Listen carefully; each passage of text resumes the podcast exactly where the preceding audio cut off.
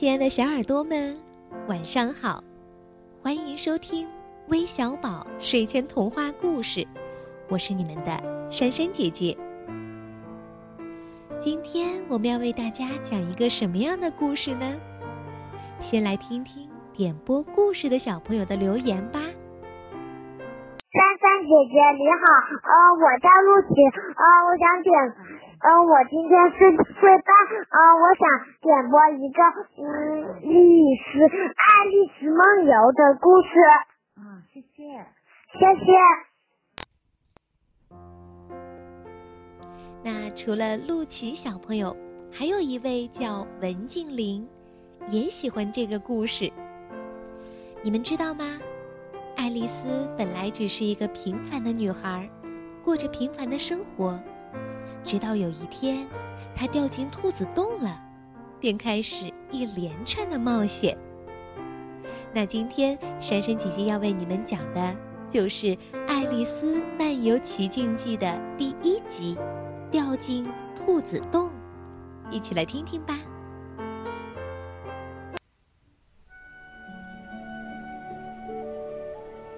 爱丽丝靠着姐姐坐在河岸边很久了。由于没有什么事情可做，他开始感到厌倦。他一次又一次地瞧瞧姐姐正在读的那本书，可是书里没有图画，也没有对话。爱丽丝想：“嗯，要是一本书里没有图画和对话，那还有什么意思呢？”天热得他非常困，甚至迷糊了。但是爱丽丝还是认真的盘算着，做一只雏菊花环的乐趣能不能抵得上摘雏菊的麻烦呢？就在这时，突然一只粉红眼睛的白兔贴着她身边跑过去了。爱丽丝并没有感到奇怪，甚至于听到兔子自言自语地说：“哦，亲爱的，哦，亲爱的，我太迟了。”爱丽丝也没有感到离奇。虽然过后她认为这事儿应该奇怪，可当时她的确感到很自然。但是，兔子竟然从背心口袋里掏出一块怀表看看，然后又匆匆忙忙跑了。这时，爱丽丝跳了起来，她突然想到。从来没有见过穿着有口袋背心的兔子，更没有见到过兔子还能从口袋里拿出一块表来。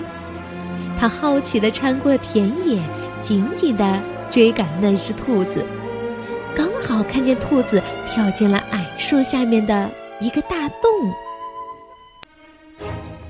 爱丽丝也紧跟着跳了进去，根本没有考虑怎么再出来。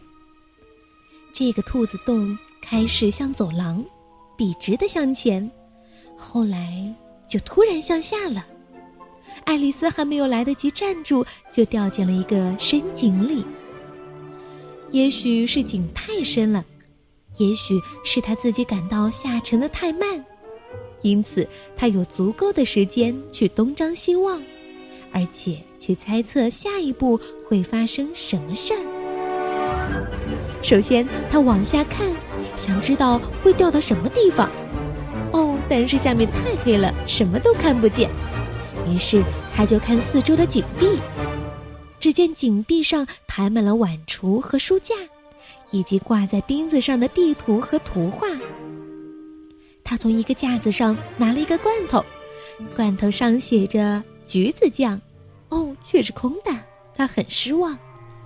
他不敢把空罐头扔下去，怕砸着下面的人，因此在继续往下掉的时候，他就把空罐头放到另一个碗橱里去了。哦，好啊，爱丽丝想，经过了这次锻炼，我从楼梯上滚下来就不算回事儿了。家里的人都会说我多么勇敢啊！嘿，就是从屋顶上掉下来也没什么了不起的。这一点倒很可能是真的，屋顶上摔下来会摔得说不出话的。哦，掉啊掉啊，难道永远掉不到底吗？爱丽丝大声地说：“哦，我我很想知道掉了多少英里了。我一定已经靠近地球中心的一个地方了。让我想想，嗯，让我想想，这就是说已经掉了大约四千英里了。我想，嘿，你瞧，爱丽丝在学校里已经学到了一点东西呢。”虽然现在不是显示知识的时机，因为没一个人在听她说话，但是这仍然是个很好的练习。嗯，是的，哦，大概就是这个距离。那么，我现在究竟到了什么经度和纬度了呢？呵呵，爱丽丝不明白经度和纬度是什么意思，可她认为这是挺时髦的字眼，说起来怪好听的。不一会儿，他又说话了。哦，我想知道我会不会穿过地球到那些头朝下走路的人们那里？哦，这个多么滑稽啊！我想这叫做对称人。这次他很高兴没人听他说话，因为对称人这个名词似乎不十分正确。哦，我想我应该问他们这个国家叫什么名称。哦，太太，请问您知道这是新西兰还是澳大利亚？嘿嘿，他说这话时还试着行个屈膝礼，可是不成。你想想看，在空中掉下来时行这样的屈膝礼行吗？哦，如果我这样问，人们一定会认为我是一个无知的小姑娘哩。不，永远不能这样问。也许我会看到它写在哪儿的吧。掉啊掉啊掉啊！除此之外，没别的事儿可干了。因此，过一会儿，爱丽丝又说话了：“哦，我不敢肯定，戴娜今晚一定非常想念我。哼，戴娜是只猫。哦，我希望他们别忘了午茶时给他准备一点牛奶。哦，戴娜，我亲爱的，我多么希望你也掉到这里来，同我在一起呀！”我怕空中没有你吃的小老鼠，不过，你可能捉到一只蝙蝠。你要知道，它很像老鼠。可是，猫吃不吃蝙蝠呢？这时，爱丽丝开始瞌睡了。他困得迷迷糊糊时，还在说：“哦，猫吃不吃蝙蝠呢？猫吃蝙蝠吗？”有时又说成：“哦，蝙蝠吃猫吗？”这两个问题，他哪个也回答不出来，所以他怎么问都没关系。这时候他已经睡着了，开始做起梦来。他梦见正同戴娜手拉着手走着，并且很认真的问：“哦，戴娜，告诉我，你出过蝙蝠吗？”就在这时，突然。砰的一声，他掉到了一堆枯枝败叶上了。哦，总算掉到底了。爱丽丝一点儿也没摔坏，她立即站起来向上看看，黑洞洞的。朝前一看，是个很长的走廊。他又看见了那只白兔正急急忙忙地朝前跑。这回可别错过时机。爱丽丝像一阵风似的追了过去。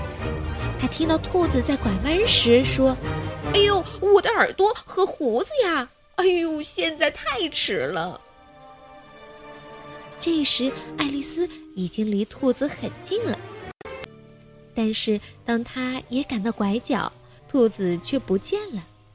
他发现自己是在一个很长很低的大厅里，屋顶上悬挂着一串的灯，把大厅照亮了。大厅四周都是门，全都锁着。爱丽丝从这边走到那边，推一推，拉一拉，每扇门都打不开。她伤心地走到大厅中间，琢磨着该怎么走出去。突然，他发现了一张三条腿的小桌，桌子是玻璃做的。桌子上除了一把很小的金钥匙，什么也没有。爱丽丝一下就想到这钥匙可能是哪个门上的，可是，哎呀，要么就是锁太大了，要么就是钥匙太小了，哪个门也用不上。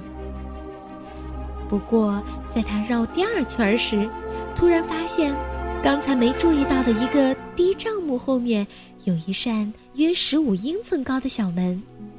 他用这个小金钥匙往小门的锁眼里一插，太高兴了，正合适呢。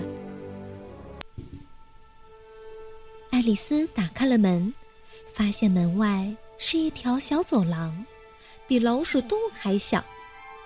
他跪下来，顺着走廊望出去，见到一个从没见过的美丽花园。他多想离开这个黑暗的大厅。到那些美丽的花圃和清凉的喷泉中去玩呀！可是那门框连脑袋都过不去。可怜的爱丽丝想：“唉，就算头能过去，肩膀不跟着过去也没用。我我多么希望缩成望远镜里的小人儿呀！”爱丽丝常常把望远镜倒着看，一切东西都变得又远又小。所以，她认为望远镜可以把人放大或缩小。嗯，我想自己能变小的，只是知道变的方法就行了。你看，一连串稀奇古怪的事儿，使得爱丽丝认为没有什么事儿是不可能的了。看来守在小门旁没意思了，于是她回到桌子边儿，希望还能再找把。钥匙，至少也得找到一本教人变成望远镜里小人的书。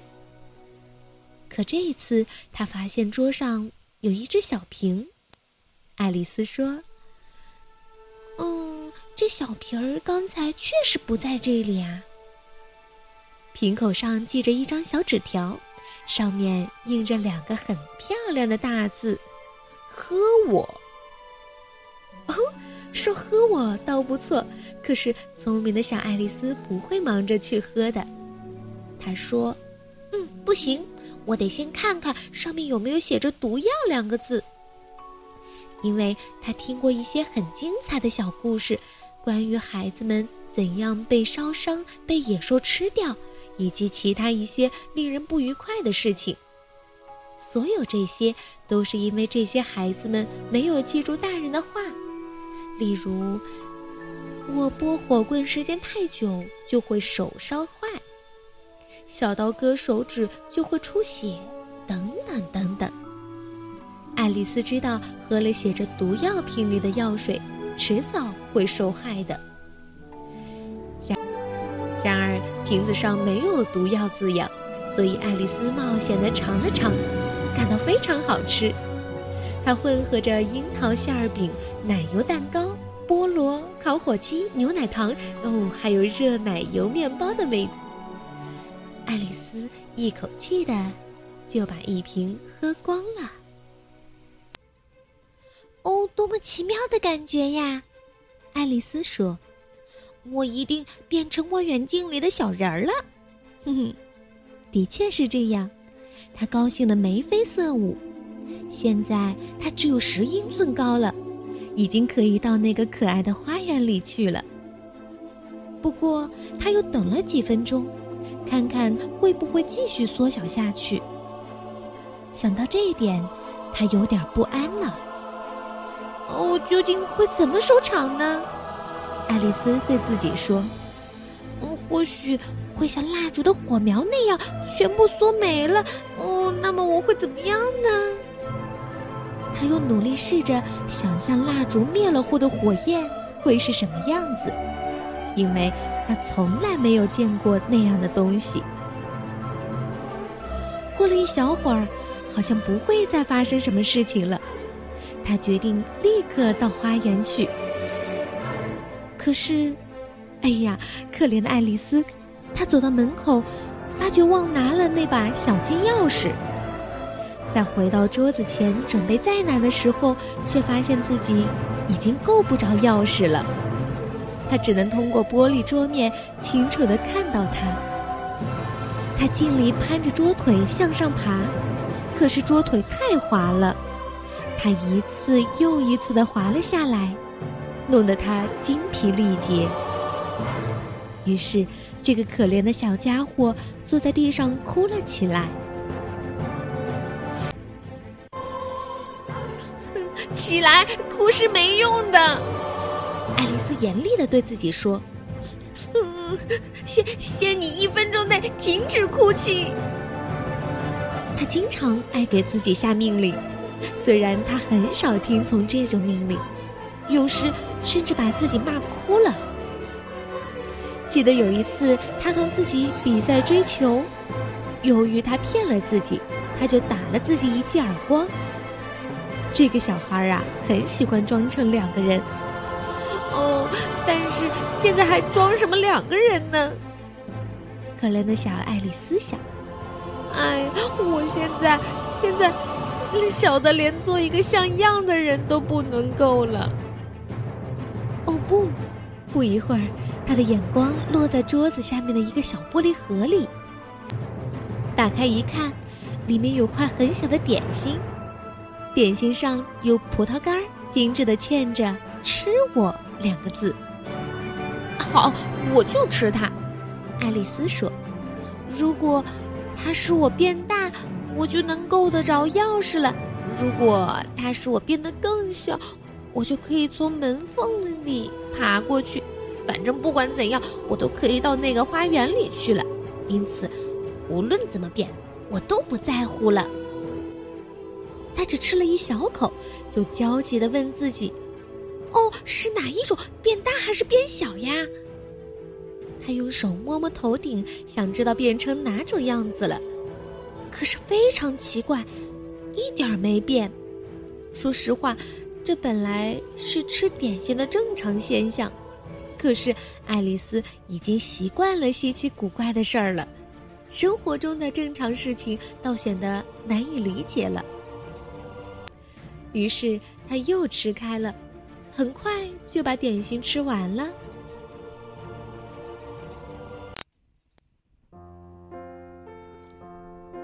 好了，我们今天的故事就讲完了。我们以后啊还会不断的更新后面几集的内容，一定要关注我们微小宝睡前童话故事哦。我是你们的珊珊姐姐，咱们明天再见。